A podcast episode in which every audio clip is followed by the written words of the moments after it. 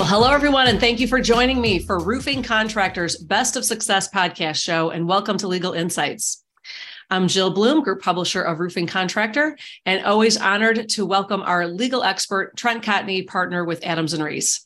Trent, thank you so much for joining me. Jill, it's good to see you. Happy New Year. Happy New Year. Yes. well, it's uh it's not hurricane season right now, but when it comes to hurricanes, especially Florida, Trent, I mean, clearly it's obtaining property insurance can be extremely challenging. And it sounds like a few weeks ago, Florida's Governor Ron DeSantis signed into law Senate Bill 2A, which took effect just January 1st. Uh, and it sounds like it could be confusing at first. Can you give us some insight and what do contractors need to know? Sure. And you know, this is we talked about uh, some changes that Florida made here. Not it was just a few months ago, and you know it, it's become a crisis level situation here in Florida because property insurance is skyrocketing. Nobody wants to provide property insurance here because of the number of claims. So uh, the governor and his staff has has aggressively worked to try to um, alleviate some of the problems and some of the concerns. And in this uh, this latest law that's been passed, there are a variety of things that affect you know both the contractor and the insurers. Uh, so just to kind of hit it high level, you know, from the insurer standpoint, one of the things that we've had a lot of complaints about from you know storm and restoration contractors is the amount of time that it's taking insurers to process claims, to respond to homeowners.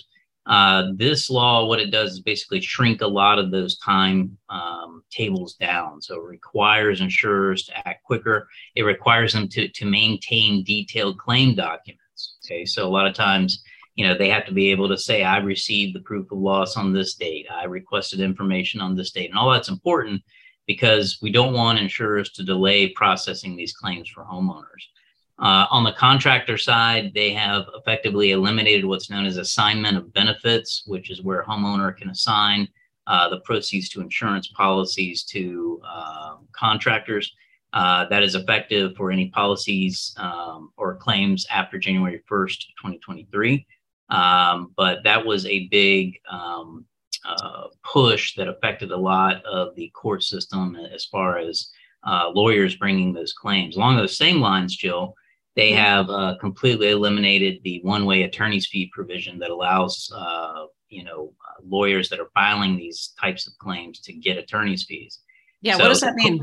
What that basically what that means is that you know the only way right now that you can file suit against your insurer moving forward is for what's known as a bad faith claim. So if an insurance company hasn't acted in good faith, that they're not doing what they're supposed to be doing, uh, then there's a body of law that governs that. But if you're trying to, in the past, what you would see a lot is you would see an assignment of benefits where attorneys would be filing claims and they'd be filing claims because they know that ultimately there would be an attorney's fees award there. So they would be getting paid for whatever they do. They take it on a contingency basis.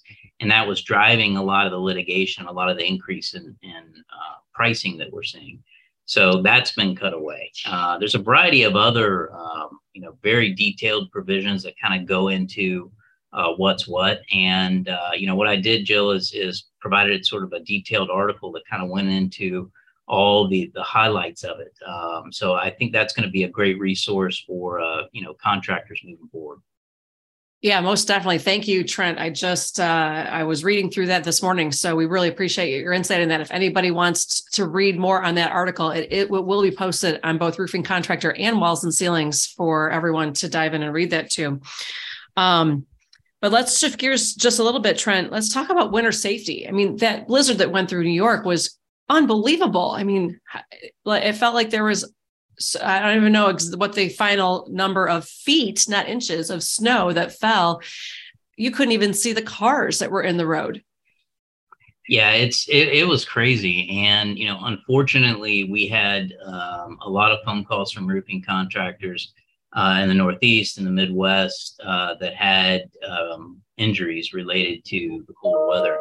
The primary injury that we see is um, you know black ice it's the it's your uh, you know on a surface whether it's on a roofing deck or down below or wherever it is and it warms up uh, in turn that freezes again creates ice barrier and, and it creates a lot of slip hazards so we see a lot of falls we see a lot of slips and people hitting their heads Uh, big issue there. Obviously, hypothermia, uh, making sure that that you're taking breaks just like you would in the summer, where you're taking breaks for hydration.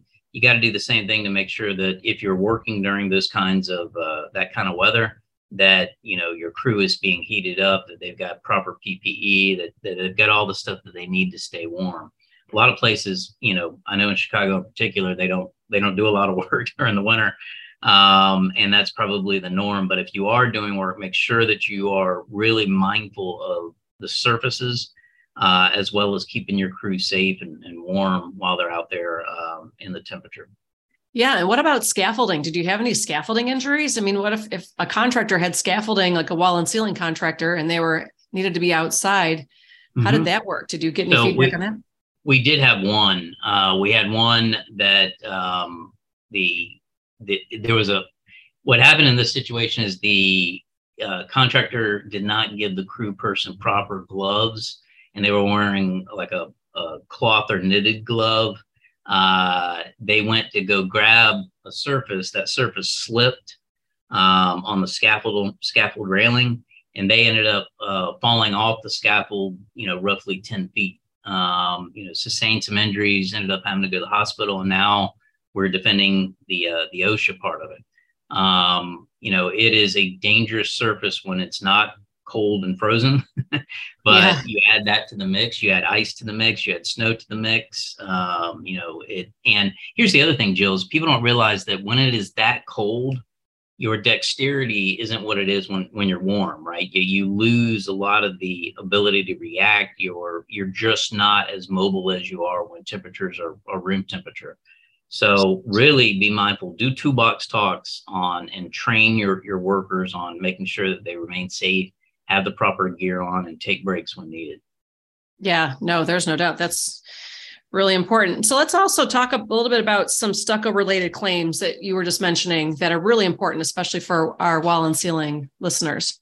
Sure. You know, un- stucco is a great system, right? I mean, it's it's been around for a, long time. It it has uh, a lot of uses, you know, throughout the U.S. Um, and it's very important that it be installed correctly. There's a lot of times where you see that, you know, stucco hasn't cured properly, or you know, the three coat system hasn't hasn't been applied, or whatever it might be. And in those situations, especially in, in new construction, uh, where you've got stucco, um, you know, on the exterior. If you have cracks that form, make sure that you're doing your best to address those cracks as quickly as possible. Now, you know, and I know that most of these are just superficial, so it's fairly easy to, you know, caulk them or, or seal them so that you you don't have issues moving forward. The problem that I've seen, Jill, is that there are a lot of you know plaintiffs lawyers out there uh, we've seen this especially in California and Florida, where they are filing suit for you know the home builders against home builders that um, you know where these cracks manifest, oftentimes around windows, or you might see the stair step cracks when you have uh, you know block masonry. Um, they in turn bring in the sub, so they will bring in the stucco contractor, the framer, the roofer, so on and so forth. And it's just really important that you address these contractually make sure there's an arbitration provision in there to dissuade those jury trials that plaintiffs lawyers want and then make sure that you are aggressively responding to cure any of these issues you know before they manifest into bigger problems great advice. Uh, thank you so much trent. Um, if anybody has any more questions for you what is the best way to reach you? Sure. They can hit me up uh, via email trent.cotney at arlaw.com Sounds excellent. And if anybody has any questions for us, it's roofingcontractor.com, wconline.com. And while you're there, make sure you sign up for all our free content, whether it's our e-news, our website, uh, for our videos, just so you can always stay up to date on all the great content we're posting, especially like we are today with Trent. But most importantly, stay safe and healthy and stay warm. and we'll talk to you soon.